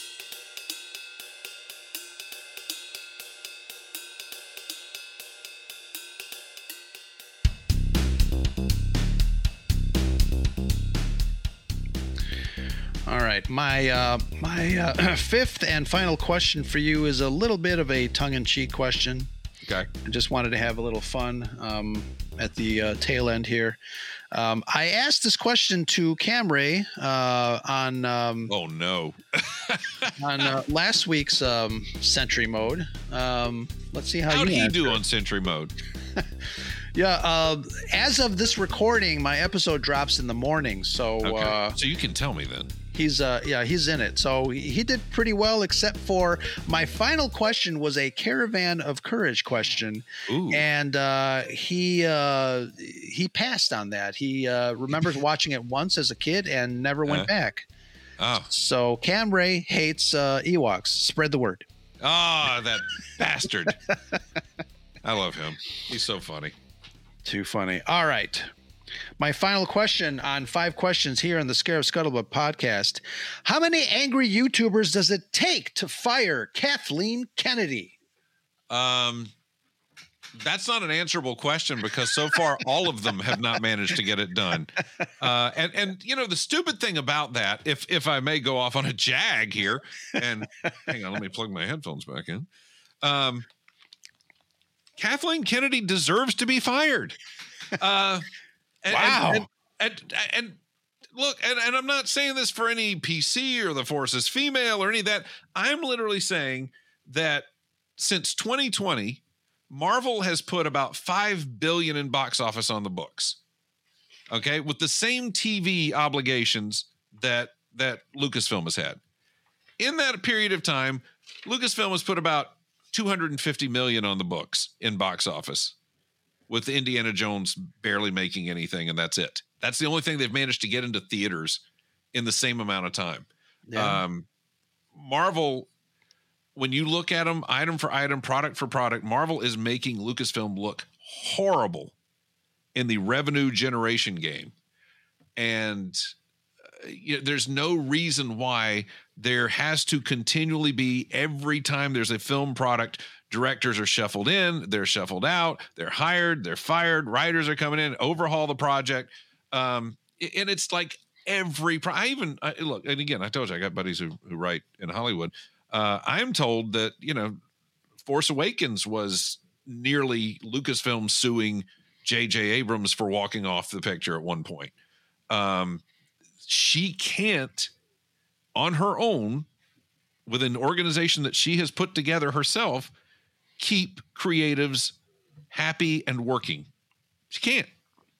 And she doesn't generate revenue. That's to me that's the bottom line. When i look at the amount of box office that's 2020 that has been generated by marvel versus the amount of box office that's been generated by lucasfilm in that same exact amount of time with the same exact opportunities. And and don't you know again don't tell me well they you know they've been doing a lot of tv so has marvel. Same tv obligations. So kathleen kennedy deserves to be fired. She should not be running lucasfilm at this point. She has demonstrated the inability to succeed with it. And yet she's still there. And the youtubers what I love about the YouTubers too is it's always it's always I've got inside information that she's about to be fired. It's always inside information that's about to be. And you would think at some point that's the thing that always kills me. And I'm, and I'm going to mention a name if you don't mind. Mike Zeroh is one of those guys who's constantly got I've got inside and you would think that people who listen to these guys because then what happens is these guys will say their stupid things and then from there people repeat it and then it becomes a narrative when it was just some guy saying something. And you would think at some point i mean like for me if somebody tells me something and it doesn't check out that's suspect now. That source i don't really and you know you and i both engage in news reporting. And you have a a source that gives you something that does not check out you go okay i'm a little more cautious with this source. Then give you something else that doesn't check out you Yeah. go okay i'm a lot more cautious with this source. Then give you something else doesn't check out and you go all right you know what You're done. yeah i'm not i can't i can't trust you anymore because you you are not somebody who has been trustworthy to this point uh, and and why people have not jumped onto that with these YouTube guys, uh, you know, I don't disagree. Kathleen Kennedy shouldn't be running Lucasfilm at this point because of her track record, but that's not what these guys are spewing and saying. Uh, so I, I don't know what it is that has kept her there at this point. You know, and I don't want to hear that. Well, she's one of the most respected film producers in all time because she's very seldom in any of those movies the solo producer of any of those things. Uh, very often her and Frank Marshall and Steven Spielberg. And it's very hard to screw up a Steven Spielberg joint. Let's be honest. But that having been said, again, that's not that. that that's also 40 years ago. Right now, she's not getting it done for Lucasfilm. She's not. She hasn't been. Uh, and whether you like the TV shows or not, that's great. Guess what? They don't do. They don't make money for Disney. They cost Disney money. Streaming is a giant loser. Streaming is the future. One day it'll be a thing, but in its current model, it's a loser. It's a money loser. I love Mandalorian. You got I four. bought four of these, four of these sons of bitches. But you know what? It doesn't make them money. This will make them some money. These discs, but by and large, yeah. So yeah, that, the angry YouTube Kathleen Kennedy's about to get fired thing. I quit listening to that years ago because again, it never checks out. She will eventually, Kathleen Kennedy will retire. And that'll be it. And then she'll open up a little production house and she'll make movies with Frank and she'll be happy and she'll have lots of money and she will go to sleep at night and not think about any of those YouTubers. Yeah, when she retires, though, she'll be gone, and the YouTubers will say, "See, The I told you. Yeah, I, I knew it." absolutely will do that. Absolutely they'll do that. Uh, that's the that's the bad part about getting what i think is the right thing. But you know you've got people who are not anywhere who are like the exact opposite personality wise and politically of the angry youtubers. People like Matt Belloni who writes for puck who says the same and he's a guy who used to run what hollywood reporter? Mhm. he says the same thing he has no understanding why she still runs that place but he also doesn't go every five seconds and go, you know, she's about to get fired. I have secret inside sources. And he really does have inside sources. He's never said that. Interesting. yeah. Well, you know, we are. Uh, if we would be uh, flies on the wall at the boardroom at Lucasfilm, we would be an inside source. Yes, we would. That's Um, right. That's right. All right. So like, I got a note here. Uh, don't say Kathleen Kennedy fired on the show today. All right. All right. That's taken care of. Thank Uh, you. so your big announcement of the scoop that you had at the end of the program Yeah. is not going to happen now. Mm, No, I'm going to have to edit that out.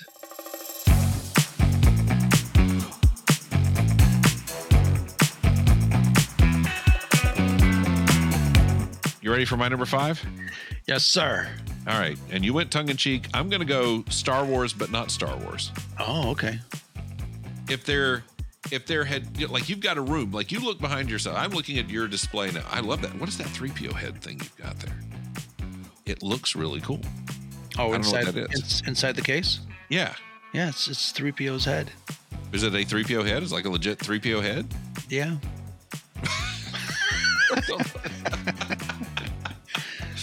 okay but okay so you got all i mean you got an array of star wars things okay now let's go back little Ro there was never a star wars star wars never happened laddie laddie did not champion this product Yeah. Laddie did. Laddie wasn't on the on the board with uh, with 20th Century Fox. Didn't push George Lucas. Didn't push Star Wars. It didn't happen. What would be your thing? Man, um, I've always uh, I've always asked myself that question, and um, I always wondered what would be my thing because you know, as as a Star Wars fan, and and obviously, I think uh, I think this applies to to a lot of Star Wars fans. It certainly applies to you. I I would venture to say. It really is in our DNA. I mean, look Yeah. at our backgrounds. Yeah. We uh, if we have a conversation with if i have a conversation uh, with my wife about the mortgage it'll somehow it'll turn to star wars if i'm Yeah. talking to a coworker about a story it'll uh, i'll throw in something having to do with star wars i mean i was just telling my son there's a friend of mine when i see him calling on on the phone I don't pick up and say hello. Uh, hey, how you doing? Um, Hello there. my answer is you may fire when ready, Commander. I mean, it's I don't know. It's um it is like I said, uh, and I've said I've said this quote on the uh, podcast uh, many times before. If you cut me, I will bleed Star Wars. Yeah. Um I think tongue in cheek, um, I've always said that I would probably be like a sports asshole, like a like a sports loudmouth that dresses in uh, Chicago Bears jerseys and yells at people for not winning the game or whatever the hell sports people do. That's, Um, yeah, that's pretty much what sports people do. That's, and, and, and I'm a fan. Don't get me wrong. I'm, I, I love football to death, but yeah, that's that's pretty much it. Yeah. Yeah, I mean that's uh never got into sports. Uh, you know, I, the other day I posted a side by side picture of cosplayers and people that were dressed in sports jerseys, and Yeah. uh, you know, people were like, "No, it's not the same." I'm like, "It's absolutely the fucking same." So shut It's- up. Hundred percent the same. Absolutely the same. But um, yeah, I don't know. Um, obviously, there are other franchises that I'm into: Star Trek, Mm-hmm. uh, Indiana Jones. Um, but uh, you know, my love for Star Trek, um, as you mentioned in the '90s, the dark times, there was a lot of Star Trek on the small screen, and that's where was. my focus. Uh, that's where my focus was uh, during the dark times. Um, you know, Voyager, the Next Generation, Deep Space Nine. So uh, there was a little crossover there. Um, obviously, the success of uh, Star Wars, um, you know, gave birth to uh, George Lucas wanting to explore other stories, and uh, Indiana Jones uh, came to be. So I think, um, you know, whether it's Star Trek or Indiana Jones, as far as another franchise for me, um, that probably wouldn't have happened anyway if if uh, Star Wars didn't exist. Um, or Yeah, if, Indiana you know- Jones wouldn't have happened. Yeah. Right, I- I mean, yeah. Star Wars doesn't happen. They don't go here, blank canvas. You and Spielberg team up. You know, uh, yeah, Yeah. That, that doesn't happen. So, um, yeah, I think uh, Little Ro would probably still be talking about Dave Kingman and the uh, Chicago Cubs uh, back in the 70s. Um, and then, uh, I don't know. Andre Dawson, Exactly. Yeah. about Mark Grace. Yeah. Whoever that is. Mark Grace was the first. He was the first baseman for the Cubs in the know. early '80s. But yeah, so I'd Ryne probably, Sandberg. probably be one of those guys. Uh, okay, yeah. I, you know, Steve Glosson, my buddy from uh, Geek Out Loud, always says that if it were, if there were no Star Wars, it would be Rocky for him, the Rocky films. Okay. Uh, and I love those, and I saw them a million times. I get that, but you know, I don't. I know that before Star Wars, my thing was Star Trek, the TV show, and because there was no movie, and and the Batman show. Those were my two big things. And uh, you know, I don't know that it wouldn't have just continued that way. I think I think some of us, and I think you're this this person, and I think I'm this person. I think we're hardwired to be a fan of something. Yeah. And so I think I think we would have there would have been something we would have glommed onto. Now I don't know that any of it would ever have spoken to us as loudly as Star Wars has. Uh, and I think we're better off for having been born when we were. Absolutely. But um, but I think I think we would have been prone to being something. I mean, I've got two. Yeah. You know, I've I've got I've got two that I'm kind of all in on. Um, and so so I kind of I've I I, I kind of they're one A and one B for me, Star Wars and Kiss. Uh, and clearly, had there been no Star Wars, there still would have been a Kiss. Although, I don't know that they would have been propelled to the same heights. I mean, you know, when did they start peaking? 77, 78. right. You know, they got big in 75, 76, but they really started peaking 77, 78. You know, when when they made Kiss Meets the Phantom, they tried they tried to describe it as a Hard Day's Night meets Star Wars. Um, they were wrong on both counts, but uh, uh, you know, so so I, I don't know that Kiss becomes Kiss Sure. entirely if if there isn't a Star Wars, but uh, you know, and, and and next generation doesn't really happen. You know, when you were talking about the the, the Star Trek franchises, although Sure. you know it would have happened actually. Now that I think about it, Chapter Two would have happened. or Or phase, phase two. two, phase Right. two, yeah. Yeah. Star Trek Phase Two would have happened on the new univ- on the uh, new Paramount network. Right. And uh, yeah. you know, if you've read, have you read that book, the Phase Two book? Uh, just parts of it. Okay, it's a really, really good book. Yeah. And what you find out is that you know, basically, it is season one of Next Gen and the motion picture. Sure. Uh, you know, Decker is Riker, uh, Troi is Ilia. You know, it's Mm-hmm. it's it's. Um, but yeah, I, I it, it may have been that new Star Trek show, which would have probably happened Sure. because I mean they were committed full bore, and then they bumped it up to a movie. Um, it probably would have stuck around in that in that era, but I think I would have been a lesser person for it. I agree. Star Wars makes us great. That's right. That's right. I just I don't you know I don't know that I would have been as uh, the same as fulfilled a human being as I am now. I'll say that. And that's Yeah. weird maybe, but I, it's true. No, it's very true. I uh I 100% agree. And rural farm boys going, "Yes, exactly." exactly. So, As long as you don't say tantive. no, oh no, I'm a Tantivy guy. I'm a. Tantivy guy because because of radio drama. I'm a Taggy guy. Sorry, Yeah. I am. I remember Um, the uh, I remember that radio drama. Oh, I love that radio drama. Yeah. It's uh I- I remember- it's I remember when it came out and I could not find it on the radio and they and uh, Starlog had a thing when Empire was coming out. You can write to your radio station and get a you know schedule. And so I wrote and they sent me a little packet back uh, advertising it, but I still couldn't find it. And it wasn't until it came out on cassette in the I guess it was the eight late eighties. Mhm. Uh, it came out on cassette, and that's when I finally that's when I finally got to hear that thing. I had I- never heard it until then. Till I- hybrid I put love it out. Yeah, I love it. I've got um, I got all three of them. I the, the original one is still the best because they expanded Yes. so much of it. I think when Yeah. they finally when they got to Return of the Jedi, they got a little lazy. Um, there's a, not a lot of extra stuff in there. Uh, no, but it's it's a combination. It's not lazy to me. It's it's a combination of budget was tighter and Brian Daley was dying. Yeah, Um, Brian Sure. Daley literally died. I think I think he died on the day they finished recording it. wow. So, Yeah. um, you know, Brian Daley was was was very very ill at that. And again, I think they just had a, a non-budget. So, Return of the Jedi is almost just a just a transcription of the movie, almost. Yeah. Uh, with a very little added to it. Empire's got some stuff added to it, especially the the first episodes. Uh, you know, with the the fleet being ambushed or the the fighters being ambushed, the transports being ambushed. Um, but yeah, that first Star Wars radio drama, that 13 episodes is just it's just magical. And I just remember I remember popping it in my Walkman. I remember I, I paid like $35 when it first came out, which was an insane sum of money back then. Uh, for you know six, seven cassettes, whatever Right. it was, Yeah. um, and it's just and it blew my mind because you know it's just one. Of, in fact, look right here. I have them right here. Yeah. I have them right, the tapes right there. Right. Um, but uh, yeah, was just mind blowing because just because you could close your eyes and this thing that is supposedly, you know, and you know how it is, particularly in that period around the dark times when people would, well, Star Wars, it was just a bunch of special effects and nothing really to it. And that was it, just special effects and just a bunch of flash and no depth and no story, no character, blah, blah, blah, which was kind of how people were trying to blow it off back then.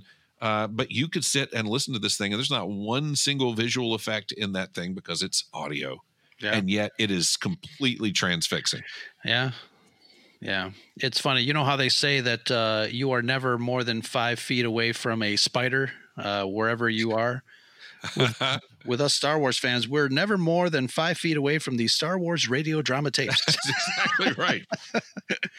I had totally forgotten. I got them right here in this little tub. Yeah.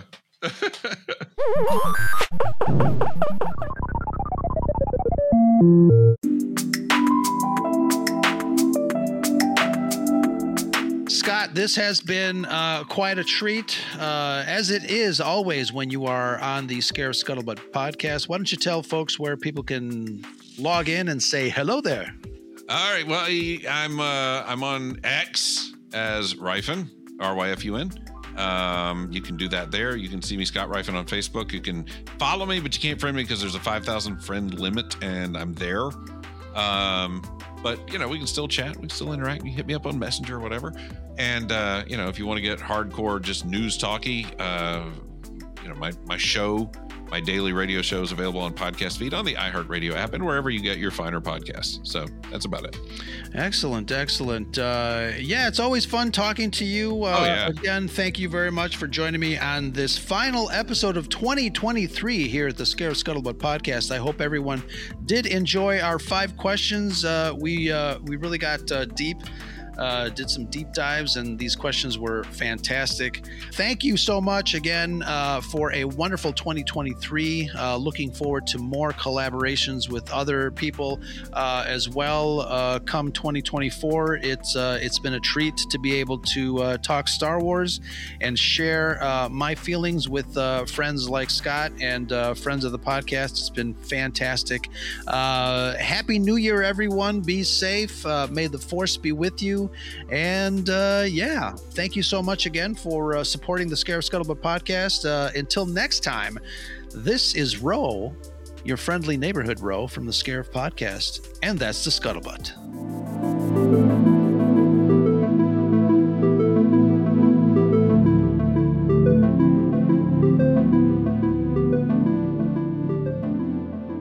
Yes, I saved it for last. Our winners of this month's Scarif Swag giveaway, a Darth Vader Christmas tree ornament, goes out to two of our supporters. Congratulations to Vader Rapina and Andrew Haley. Okay, guys, make sure to tag us when you get them.